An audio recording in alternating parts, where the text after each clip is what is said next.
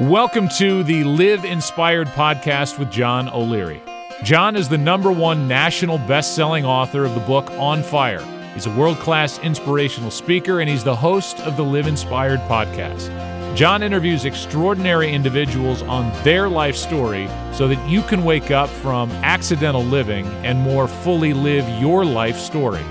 Here's your host, John O'Leary. Well, hello, my friends. This is John O'Leary, and I'm so happy to have you here joining me in the Live Inspired movement. On every Live Inspired podcast episode, we have amazing guests join us to share their story, their successes, their failures, their lessons, and their life. And today you're going to hear a remarkable story. We've had in the past the honor of bringing on number one national best-selling authors and incredible presenters, huge business thinkers and leaders.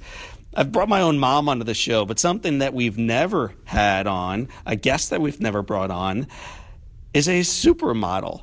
And today, that's exactly who we are lucky enough to bring on. And not only is Leah Darrow going to talk about her experience in the modeling industry, but she's going to share with us ultimately what she realized about real beauty.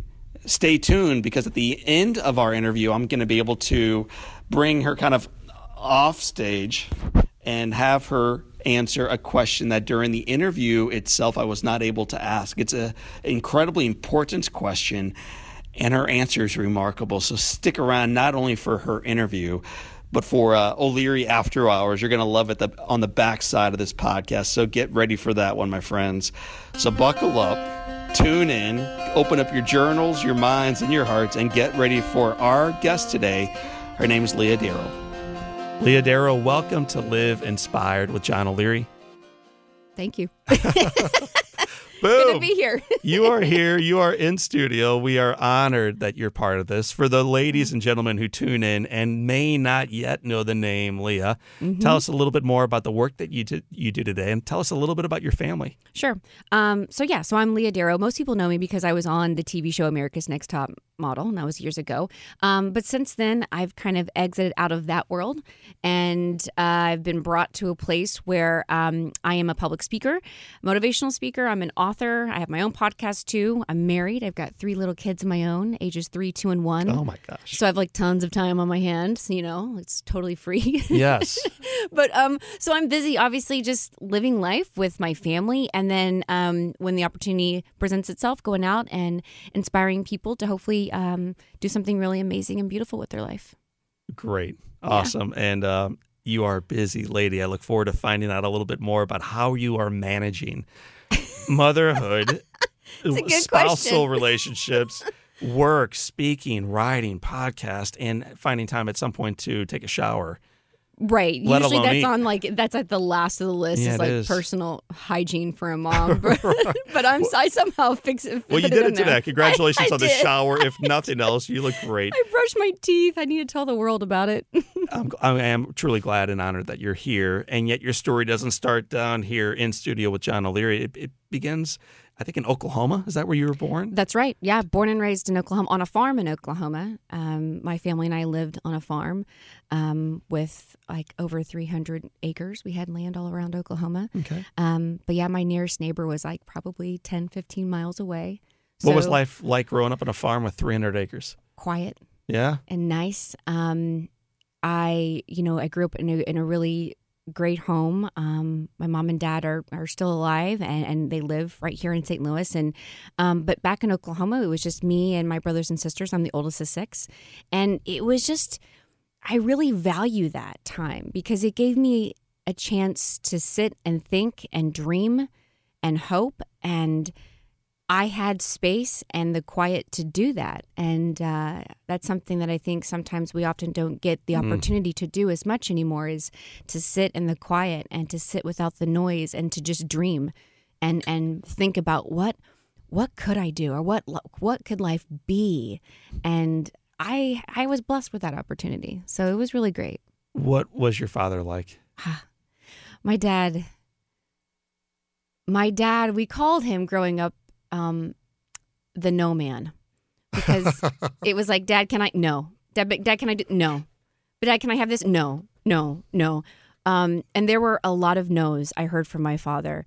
Uh, but those no's had a purpose and they had something behind it, even though if I didn't understand it right away.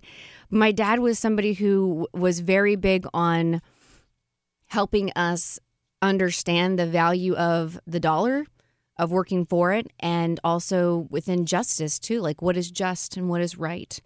Um, and so he always made sure that all of us kids did not um, believe or or treat ourselves or others as doormats, as using people just to get someplace or to get somewhere or to make money. Mm. He was very big on that. Like you don't we just don't treat people that way. We don't treat ourselves that way. And he's taught us to be strong. He taught us to be honest. And I remember, uh, in particular, if I had to sum up one story about my dad, it would be this. I was in grade school in Oklahoma, and there was an altercation on the playground. And I was in sixth grade, and I had a younger brother at that point who was in first grade and my younger brother was was having a rough time and people were making fun of him and they were calling him really terrible names and it really was getting to my brother but he wasn't saying much and then i kept watching it happen being in sixth grade i'd watch these kids actually in my grade uh, bully my little brother so on the playground one afternoon i decided to do something about it and i remember seeing there was this the boy who was the bully he was swinging in one of the swings and i just went behind the swing and i pushed him out of it and I you don't mess with Leah's family. You don't mess with okay? me, my family. So I proceeded to like um literally get on top of him and just just just punch him and just just you know beat him up. And i was just this i was just so upset. And i was like you, you're not going to do this to my brother anymore. And this was definitely i don't advocate that. You, you shouldn't be beating people up.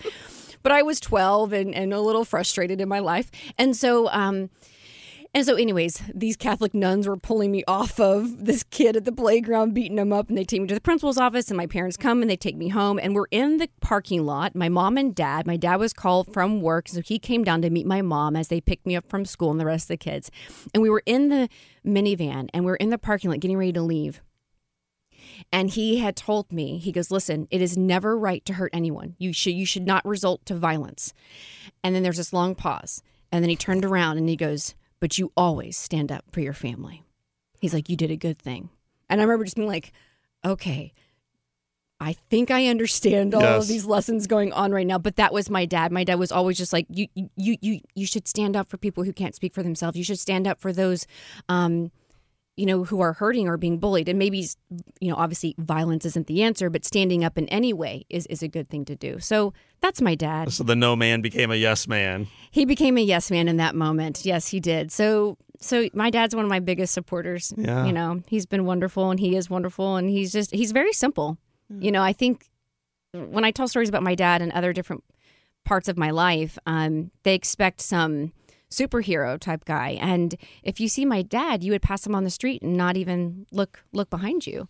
He's just he'll have his St. Louis Cardinals T-shirt on, mm-hmm. um, and he'll just be walking down. He'll be smiling, and he's just he looks like any other dad out there. Well, I like to say superheroes seldom wear capes. True. You know, I mean, usually, usually it's not the guy with the cape on that you ought to be asking for help. That guy you ought to probably be running from. Right. If, he, well, if he's like wearing a dad. cape, yeah, yeah. There's a lot of questions. Tell me about your mom. My mom. My mom's the strength. She's the one that um, my mom is like an AT&T call center. She, every form of communication goes to that woman. Through all of us six kids, we all go to my mom first before we talk to each other. So we're like, we have we've learned as adults we have to stop this because one day mom's not going to be here. That's right. And we won't know how to talk AT&T to each might other. close. yeah. But mom is mom is that one who's she is kind and she's compassionate, and she'll sit there in the living room or in your bedroom until four in the morning listening to you rant about, you know, how somebody said something about you in school and it hurt your feelings, whatever it might be. But mom was just always there and she is always there. And she's the one who brought faith into our life. She's always praying for us and she would talk to us. Um, about our faith on a personal level, and she was vulnerable with us in that way of just showing us um, how to incorporate prayer in our life and how to incorporate just compassion for other people. Mm-hmm. My mom was really big on once again just reminding us that you don't just affect yourself with any decision you make. Like it'll affect everybody. And when you live in a home with um, you know, we have I have six I have there's six of us kids. So when you live with that many people in one home, you realize everything you do does affect one another. Yes. And my mom would use lessons like that to teach us about the world and saying like it's not just us, you affect other people. And so she's always just been very powerful in that way. When you were growing up on 300 acres dreaming Yeah. about tomorrow, what were you imagining you might do in your life? I I never knew what it would be, like how it would take form. But I had a very deep strong sense that I was called to do something really good. And it was something I couldn't ignore. It was just something within me that was calling me to be better than I was yesterday and that I could do something good to help others, to inspire others or whatever that might be. And I I remember feeling that many many times growing up in the quiet of the farm, honestly. It was there where that kind of became very real for me and I just knew it. Mm-hmm. I just knew it. I knew that I was called to do something good, and I didn't know what it would be or how like how it would take form. Um, but I knew the calling was there. Well, let, let's start talking about the answer. Yeah. So you you know you you, Yeah. you feel this calling. What, as you go through school, what is your your focus? What is your professional journey? What do you want to do? well, when I was going through school, high school, college, you know, graduate school, I mean, like I had lost my way quickly. Um, and I was just striving to find what that thing was, just dying to kind of figure out like what is that good thing that I'm supposed to be doing, trying to find out in every every little path I was on. I think for me, um, a lot of the problems happened when I was 15 and I was in high school, and um, I had just moved to St. Louis. So I was born and raised in Oklahoma, and I in my father's job um, transferred us to St. Louis. He was working with AT and T at the time, and I was in a new group of people, new school, new trying to make friends and trying to feel connected. And um, I decided to just kind of do what everybody else was doing, and thinking that that would help me, you know, f- have identity and worth and value and all all that stuff. And so. Um, a lot of my girlfriends had boyfriends, so I thought maybe I'll just get a boyfriend. You know, I don't know. And I think a lot of young women, um, and even just regular women today, um, we sometimes mistakenly f- try to find our own identity and our worth in other people. And you know, there's a lot of problems that can arise when when when when we do that and we don't see the value in who we are, um, regardless of who's holding our hand. Mm-hmm. And so for me at 15, that's kind of where things began to actually go downhill. And I probably got further away from that call to greatness at that point, thinking I was actually doing something that was going to keep me more united and and with people and having community. And so I grabbed a any boyfriend, any like the first guy who gave me attention, I grabbed and and began dating him. And um and I, you know, I, I, I tell the story often in a lot of my talks, but it really was for me, not just the boyfriend, but for me at 15, there was a big homecoming dance and um, I was all getting ready and I thought it was going to be great. And, um, and about a week before the dance, my boyfriend's best friend, you know, said, "Hey, listen, are you ready for the? Are, are you ready for it?" And I'm like, "Oh yeah, yeah, yeah, I'm totally ready for it." And he's like, "No, Leah, I mean it. You know, are you ready for it?" And I shook my head, like, uh, y- y- "Yeah, yeah, yeah, yeah." No, Leah, come on. And I was one of those kids in high school where if I did not know what something was, I just pretended to know exactly what that thing was until I figured out what that thing was. So I just said, I agreed. Oh yeah, of course, it, it, it. I'm totally ready. And of course, he was thought that was a little strange because of how I said it, and uh, I don't blame him because I would too if I was a guy and some girl saying, "Oh yeah, I'm just totally ready for it." You know, you're like, you should back away slowly or run. I don't know if a girl says that, but but I didn't know, so that's just how I went for it. And um, you know, I come to find out like later on that day when my girlfriend is like, "Leah, I heard you don't know what it is," and I'm like, "Oh, of course I do," and she just says, "Well, then tell me," you know, and she called my bluff. Yeah. So she ended up saying to me, "Come on, Leah, it is sex. I, I, I, I can't believe you, you, you don't know about this." And I was embarrassed, and I was, you know, humiliated actually, and uh, wanting so badly to belong. I just decided it was obvious that that was what was being hoped for.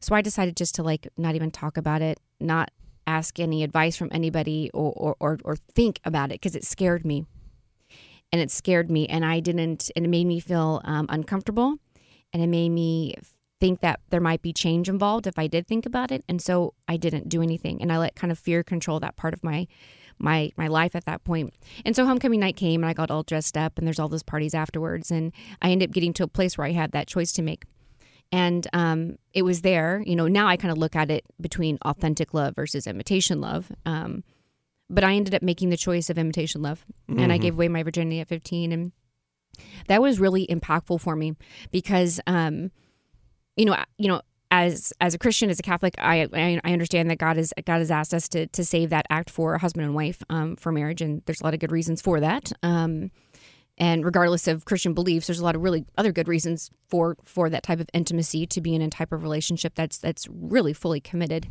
And so, um, I didn't understand all of that. And I think what really impacted me is not just that act, but I did not think I was worthy of starting over. I didn't think I was worthy of forgiveness or mercy. And that single handedly began to shape my life because I then did not value who I was. I, I made a decision trying to make everybody else happy, and then I was the one left with all of the pieces. And I did not think that I was worthy of forgiveness and worthy of starting over. So I began to live my life based out of fear and out of just trying to stay comfortable because that meant I didn't have to change.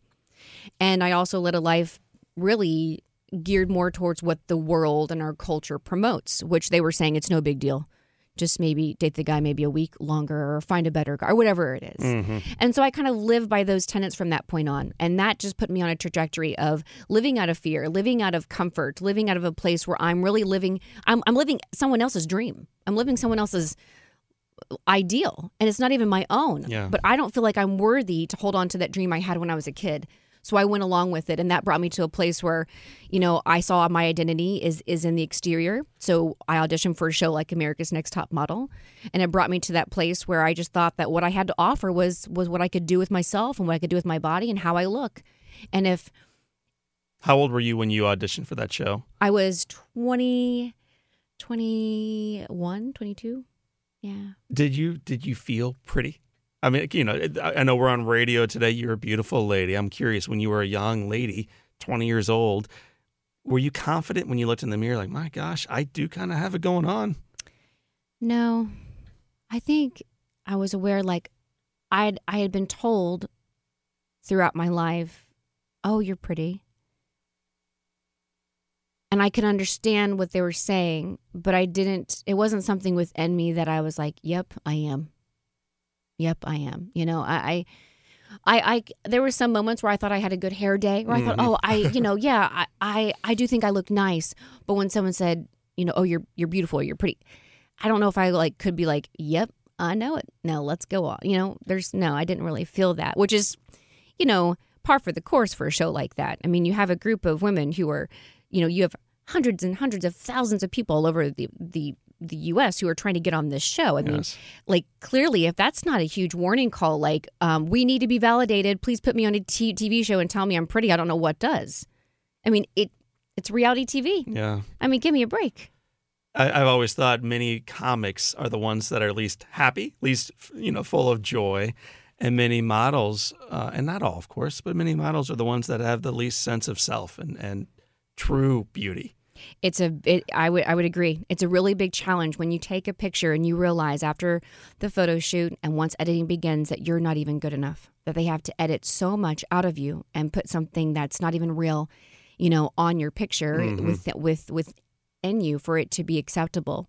Um, and so you're always you know even the model doesn't look like the model in the picture. Right. You know and so there's this there's this level that it's so surface in that profession. And so i went towards that profession because i was i thought that what i had to offer was just my exterior. And of course i was living by the world's tenets of what they thought was beautiful and successful and talented and happy um, through my relationships with boys and through my my job choices that i was trying to go for and trying to make money because that was supposed to be something that was going to make me happy too. Mm-hmm. so i went towards that towards that type of a lifestyle. I understand that you did that for several years, and there was this moment in time where you are maybe even in a different country. I can't remember. You're doing a shoot, and there's uh, a, a, big bright light from this flash, mm-hmm. and just for a moment, you kind of lose sense mm-hmm. of self, and in doing so, you actually gain sense of self. Will you, will you explain that story to me and also to our listeners? Yeah. Um, yeah, so this is that moment. yeah. That moment that changed um that changed everything for me. Um I was in the middle of a photo shoot in in New York and um I was in there and I was not feeling comfortable and I was definitely not happy with my life. My paycheck had a comma in it. I um I was at a place financially where I should have been extremely happy. I could buy anything I wanted at that moment, at that time in my life. And um but I'm in this photo shoot and I've I don't I'm definitely not happy and I'm trying to obviously pretend that I am because you're you have to smile, you know, and you have to look good. So I'm trying to do that. And the photographer we're in the middle of the shoot and um he one of the flashes, I looked directly into it. And it's a rookie move, I know, but uh, I never do that. Okay, I just got you guys listening. Uh, I'm in a lot of photo shoots. I never look at the flash. But anyway, rookie, go ahead. Right. Go so on. I did, and it was um, it was in that moment. I remember turning my head and I held up my fingers so I could just regain some focus. And, and he obviously knew what I was doing, and I uh, just trying to trying to you know get my eyes back to where I could focus back in onto the shoot. And I saw this picture in my head, and I saw myself standing in, in like like a little movie was playing. I saw myself standing there, and I wasn't really alarmed because I had just seen a Polaroid of myself to check the lighting. So I mean, I just thought I was seeing what I just saw, you know. And um, but I noticed I was wearing the outfit that I was modeling, but I had my hands cupped together at my waist, and then I raised them all the way up to like about the height of my head, as if I was giving them to somebody. Um, and then I just saw out and up above me just the profile of a man's face, and um, who I who looked at my hands and then bowed his head, as I to me as if he was disappointed. And then I heard five words um, on my heart, and uh, they just said, um, "I made you for more." And and I heard those words again and they were strong and soft. But they just kept, I just kept hearing them. I made you for more. I made you for more. And uh, obviously, every time I share it, um, I get um, a little emotional because it's so personal. And it was a moment for me where I wanted to believe it more than anything in the whole world. I wanted more than anything to believe that I was made for more, that I was more than my picture, that I was more than just this model, that I was more than just this paycheck, that I was really made for more. And that that feeling I had when I was, you know, 10 years old on the farm and, and dreaming and not knowing what it was, but just believing and having the hope that there was something really amazing that I was called to do. That like just reignited in my Mhm. heart. And I just, I began to believe that in that second that I was made for more, that I am made for more, that I was, I was made to do something more than what I was doing now with my life. And so this only lasted a few seconds, 30 seconds, maybe less than a minute. And the photographer was snapping his fingers saying, Leah, Leah, come on, focus, focus. Right. Let's, let's get back in it. And I, I remember trying to actually, and then I caught myself being like, wait, why, why but why? Why am i doing this? And that's just when i said i'm i'm sorry i have to go. And i rushed off to the wardrobe area and took off their clothes and put on mine. Mm. i grabbed all my stuff and my bags. And at this point they were shuffling trying to figure out like no no no no hold on a second. We're almost done. We're almost done. You can't do this. And you know we're doing all these people a favor to have you in the photo shoot. You can't just treat people like this is unprofessional. And there was a myriad of things that they began to say to lure me into staying. And the very last thing that uh, he said as I got to the door, my literally my hand is on the door, and he just said, "Leah, now listen, if you leave, uh, you'll be a nobody." And I just turned and I said, "Do you promise?" and uh, if you know me, you know I'm a little sassy, but at that moment I was desperate. And I just looked at him. I go, "No, promise me, like promise me I'll be a nobody to you." And I had I just knew in that moment I had made the world. I had made other people. I had made entities. I had made a culture, um, everything to me. And it was nothing I wanted. Mm-hmm. And the faith that I was raised in, the God that I believe in, I made him nothing. Nothing. And I wanted that to change.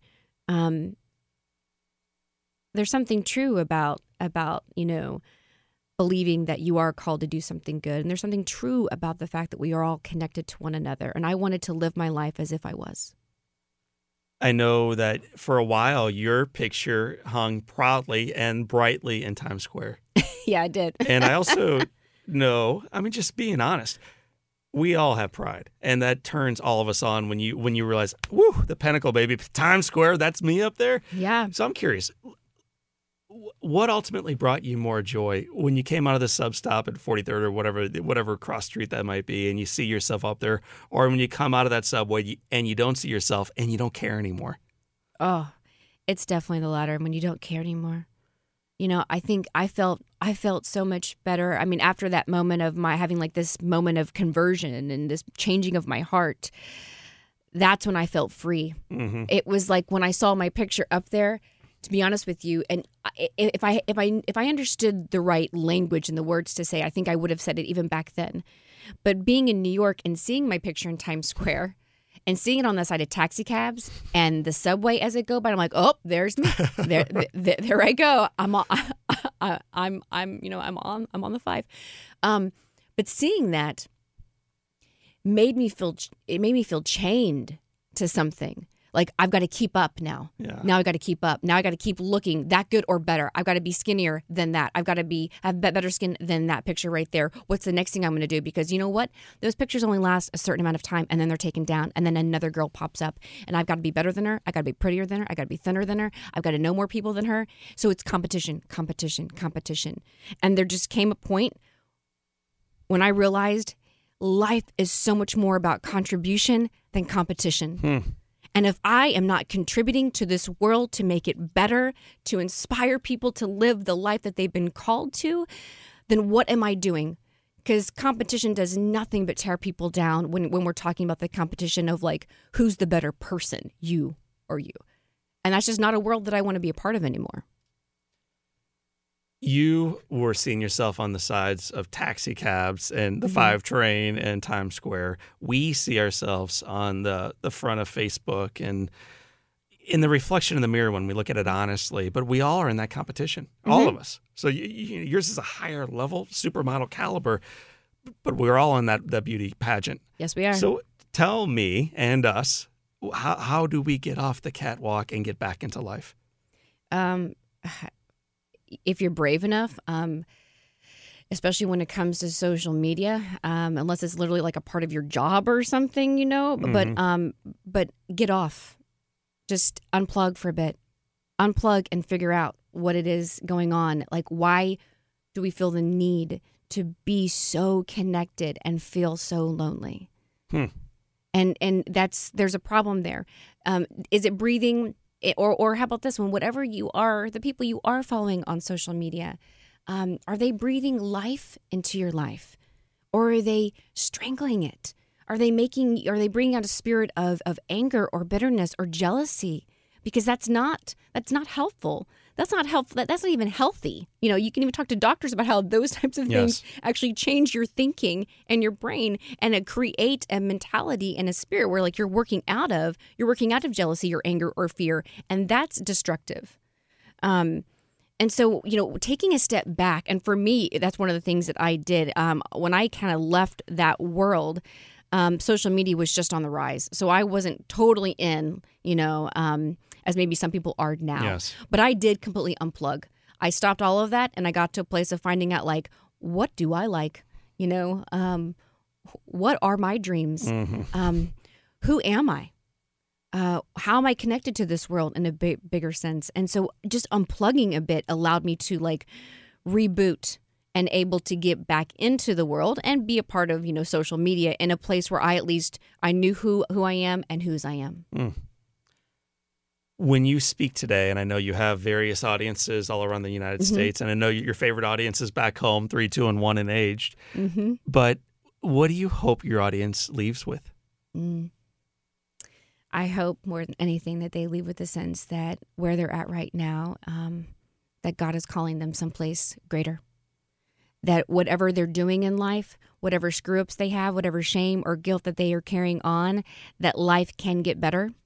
And it does involve choices. It involves being uncomfortable, and that's a good thing because we're, when we're uncomfortable, we are on um, we are we are embarking on something new and adventurous in life. We are pushing ourselves towards the better version of ourselves.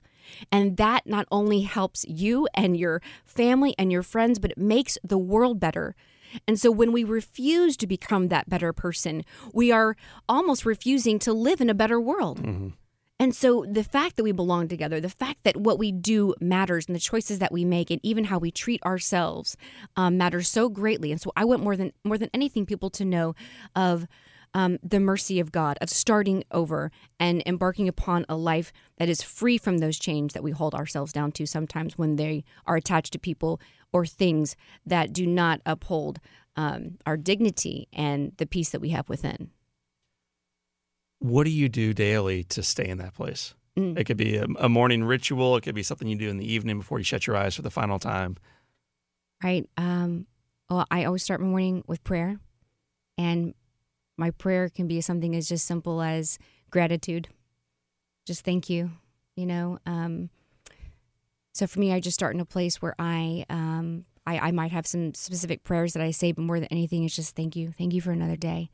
And then I always, uh, in my morning, um, greet my children when I'm home, that is, obviously. But when I, I greet my children with a smile and I tell them, I am so happy to see you. And today's going to be an amazing day together. And I've made that a habit of telling every single one of my kids, even when they can't talk back, but saying it to them. And now my three year old daughter, Agnes, walks down the stairs and she's got, you know, sleepies in her eyes and she's coming down and she goes, Mom, it's going to be a beautiful day today and I can't wait to spend it with you. And she says it on her own. right. And so, I mean, I think just just starting my day with gratitude. That's a pretty good way to start it right there. Yeah. When you, and this is kind of a personal question, but I'm Mm-hmm. curious. When you look in a mirror today, hmm uh, older than the gal who was on the side of taxi cabs, Right. three babies, hmm life has happened. When Oh, you look in the mirror now, what do you see? Oh, I'm happy to be me. Yeah. I'm happy to be me. I see. Um, I mean, I can, I can obviously re- recognize the wrinkles and the gray hair that I try to cover up with some color every month. Um, um, I see a little bit of crooked teeth, and uh, yeah, sure, sure, that that's all there. Um, but I like me, and I'm happy that I can live in a world where I'm giving the world the most authentic version of Leah Darrow.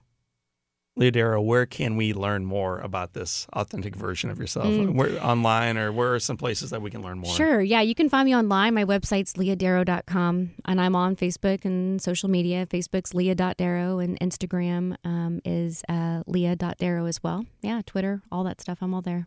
You are all there. Mhm. And uh, as you know, I, I kind of hinted to this right as you sat down in studio today. We have all of our guests go through the gauntlet of the Live Inspired Seven. There's Okay. seven questions. You're completely unprepared for these, but I know you've been prepared over time for these. Okay. So uh, okay. I'm ready. I know you're ready. What is the best book that you've ever read? Oh, gosh. Um, the best book I've ever read. Yes. Okay. I j- just came to me. The best book I've ever read that I forget the ti title of. How convincing am I? Um, the Soul of the Apostolate. So I've never heard of it. Tell me about it. So the soul of the apostolate talks about. Um, I mean, it's it's it's a Christian book. It's a book talking about how our interior life affects our exterior life. And so, if we want to do all these great works, it only starts by having a deeply centered interior life. And it does. It's, it's Christian, so it proposes prayer, obviously, and gratitude, and that time spent on working on our own, you know, wounds and issues mm-hmm. and all of that. But that any exterior, any good exterior work is a result of a balanced interior mm. life. And so I I I really really like that one a lot. what I love, you know, I have, I think, the best job in the world. After I hear about books I've never heard of before, I Mm-hmm. always order them right away. So I'm looking forward to reading The Soul of the Apostolate. Yeah, it's great. It's a good one. Tomorrow, you discover that your wealthy uncle has shockingly died at 103. Mm-hmm. No, no one saw that coming, leaving you with millions. What would you do with that newfound wealth? Okay, well, right now I would definitely finish this project that I'm working on in Haiti of building a med- medical clinic. Um, so I'm working with a group called Haiti 180, and they're putting together this medical clinic. And there's nothing like this in the area at all. People are are having babies and living and dying without any type of care, nothing. And so we are really close to finishing it. And I would just take the money and make sure that we could finish that whole project and get the doctors in there. And I'd be so excited because then they could get all the care as soon as possible. I really wish I had this wealthy uncle that just died. We, I mean, we I, do too. I pray for his soul and everything. I mean, I'm really sorry they died, but he is 103. You know what's I so mean, cool is we, we've talked about kids and husbands and work, and you know Times Square, and you are more amped up with Haiti than oh, I anything love, else yeah. you talked about. Because so so you get to do something beautiful. I mean, you get to go out there and you get to help people, people who, you know, who who need help, and the poor can teach us so much. Mhm. So much. We, we we think that we can give them all this stuff, and the stuff is not what they need. The, the things that they give us are just remembering of how grateful we can be with this the smallest amount and the connection to humanity. So, um, so yeah. So in particular, this project at Haiti, I just yeah, I love it. my it. heart's there. I love it. Right, we hear it. If your house caught fire Mhm. and your three babies, your sweet husband. By the way, your husband. Will you tell us what he does for a living? Yes, my husband is a firefighter um, right here in Clayton in uh, St. Louis. Uh, that's right. I got to meet him just a few moments ago. Yeah, great, great. guy. Good old Ricky. and I love firefighters. So this question's apropos for you. If your house caught fire, your husband's out, your babies are out, the animals are out, all living things, and you have an opportunity to run back in and grab one item that really does matter to you, Mm. what would you grab? I would grab the crucifix that's above um, my bed. It's the crucifix that Ricky and I held on to when we said our wedding vows Awesome. How long ago was that? five years ago. Congrats. hmm If you could sit on a bench overlooking a beach on a gorgeous day and have a long conversation with anyone, living or dead, who would you want to hang out with? My grandpa. Yeah. Yeah. Tell me about grandpa. my grandpa Dale. Um, he was just he's just a man of few words. So I think if I could get him alone on a bench, he might say a few more. But um, he just was incredibly wise and prayerful and kind. And every piece of advice that he gave me was always right Mm. and correct. And he listened to me and he knew me. And when he spoke to you, he would always look you in the eye. And he was never bothered by anything exterior. Um, and he knew who he was which I really loved about him. He just he he he knew his own limitations and just being around somebody like that, so authentic and kind, brings out the best in anyone. Whew. I wish we could drop the mic on that, but we got a few more to go. So here we go with Grandpa Dale uh, sitting next to us. What's the best advice that you've ever received, whether it was from Grandpa Hmm. or anyone else? Trust your gut. I was a new mom. I was pregnant, about ready to deliver my first child, and one of my very good friends, uh, Natalie, who's the mom of six kids, I said, "Tell me some, tell me some advice," and she says, "Don't take any. Trust your gut." She goes, "There's so many books about you know babies and whatever." And s- since then, I, I've um, I've used that advice a lot, you know, to a certain degree of like, okay, so I, I of course want to be well informed, but trust my gut Mm. and trust that I know what what's what what's best in the situation, especially when it comes to like maybe your own kids. But Yeah, but yeah, it's been good advice in a lot of different areas. Leah, what would you tell your 20 year old self? Mm. I'd say it gets better, but you're going to have to be brave, and you're going to have to choose things that are going to require you to change. But it will get better. But to never forget that God made you brave and He made you strong, Leah. And I would just make sure that I listen to that. Good advice for a 20 year old in Times Square, but I think it's great advice for all of us today. Mm. Uh, final question. You made it. It has been said, Leah, that all great people can have their lives summed up in one sentence. How would you like your one sentence to read? Um, I probably would just say, I believe in hope. I believe in hope. I I believe that hope has a name and a face. I do believe that that is Jesus Christ. But I believe in hope. And wherever your hope lies, just as long as you have it, because hope can carry you through dark moments. Hope can carry you through that thing where you want to give up. Just don't give up hope. Hope can change lives. Hope can change the world. Leah, you heard a voice almost a decade ago that reminded you that you uh, you are ma- you are made for more than this, and uh, I hope you hear loud and clear the voice that says today you you are living perfectly. Uh, what what you have, you are enough and more. So we appreciate you sharing your experience, your life, your journey, your beauty, inside and out with us today. It's been a real pleasure having you with us. Thanks so much for having me. I appreciate it. I really do. My friends, that was Leah Darrow. This is John O'Leary, and today is your day. Live inspired. Well, my friends, I would imagine in our marketplace there are days when each and every one of us struggle with our beauty, with the way that we show up, with the reflection that we cast in the mirror of life. Leah today took the time to remind us that indeed we are worthy, that you are enough, that your hands are indeed, when cupped, that they are full and they are running over with, with grandeur and splendor and beauty. Uh, if you enjoyed this episode as much as I enjoyed bringing it to you, take a few moments right now and share it you can rate the show. You can share it on Facebook, on Twitter, and any social media site that you leverage. But tell your friends about this conversation. Tell them about the ones that we're having through the Live Inspired podcast. Remind them that in spite of some negativity in the marketplace, that we're having conversations here about real beauty in real life, true significance, and the ability we each have in our lives to impact those around us. I am so grateful that you are tuning in to the Live Inspired channel. So grateful that you are part of our community, part of our family. We are now gathered globally by more than 500,000 other who are downloading these episodes and uh, because of it benefiting not only in their own walk but in the lives of those they choose to serve through it. So thanks for being part of this family. If you want to learn more about this family, learn more about these podcasts, learn more about our movement, check out my website at johnolearyinspires.com. Now, my friends, we're going to have that special piece at the end of this right now. So get ready for my final question of Leah Darrow. Hang on for it. You're going to be glad you did. She's beautiful inside and out, and she will remind us of that truth alive and well in our own life. So stay tuned for my final question with Leah for this time.